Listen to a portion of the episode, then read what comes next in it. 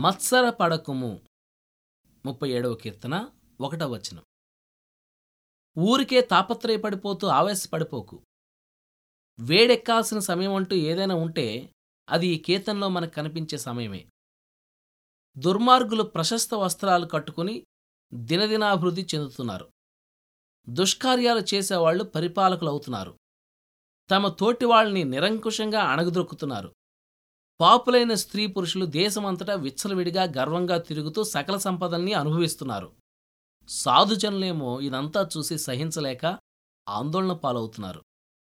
దుష్కార్యములు చేయువారిని చూచి మత్సరపడకుము ఆవేశపడద్దు తాపీగా ఉండు. న్యాయం నీ వైపున ఉన్నా కూడా ఆవేశానికి పోతే అనర్థాలే. మత్సరపడడం మెదడును వేడెక్కిస్తుంది గాని బండి కదలడానికి అవసరమే శక్తిని మాత్రం పుట్టించదు. రైలు బండి ఇరుసు వేడెక్కితే లాభమేముంది? ఇరుసుకు ఘర్షణ తగిలినప్పుడే అది వేడెక్కుతుంది. వేడి దానికి హానికరమే. రెండు పొడి వస్తువులు రాసుకుంటే ఘర్షణ పుడుతుంది. వాటి మధ్య మెత్తగా తిరగడానికి సహాయపడే చమురు ఏదైనా వేయాలి. మత్సరపడడం అనే మాటకి ఘర్షణ అనే మాటకి సంబంధం ఉండటం భావగర్భితంగా లేదు.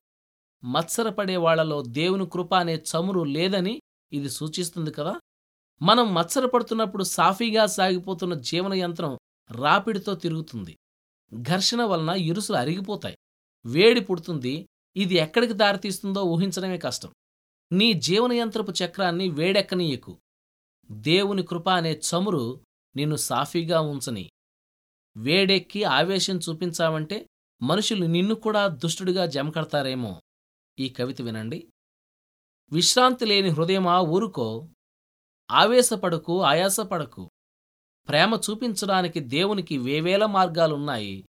కేవలం నమ్మకం మాత్రముంచు ఆయన చిత్తమేమిటో తెలిసేదాకా. హాహాకారాలు మాని నిబ్బరంగా ఉండు.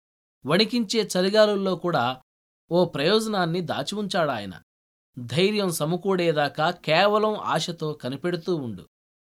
శాంతి అంటే దేవుని చల్లని చిరునవ్వే. ఆయన ప్రేమ నువ్వు పోగొట్టుకున్నవన్నీ తిరిగి నీకు సమకూర్చి పెడుతుంది. కొంతసేపు ఓపిక పట్టు. ఆయన్ని ప్రేమిస్తూనే ఉండు. ఆయన ఎదపై హాయిగా నిదురుపో. ఆయన కృపే నీకు బలం జీవం. ఆయన ప్రేమే విరిసే పులహారం. ఆయన శక్తి నిన్ను కమ్ముకోగా. కేవలం విశ్రమించు చల్లగా. విడిపించుకోవాలని పెనుగులాడకు. నీ బ్రతుకులో దేవుని జీవం ఉంది. ఆయన నుండి నువ్వు తొలగిపోకు. విశ్వాసం బలపడేదాకా. కేవలం ప్రార్థించు ప్రార్థిస్తూనే ఉండు.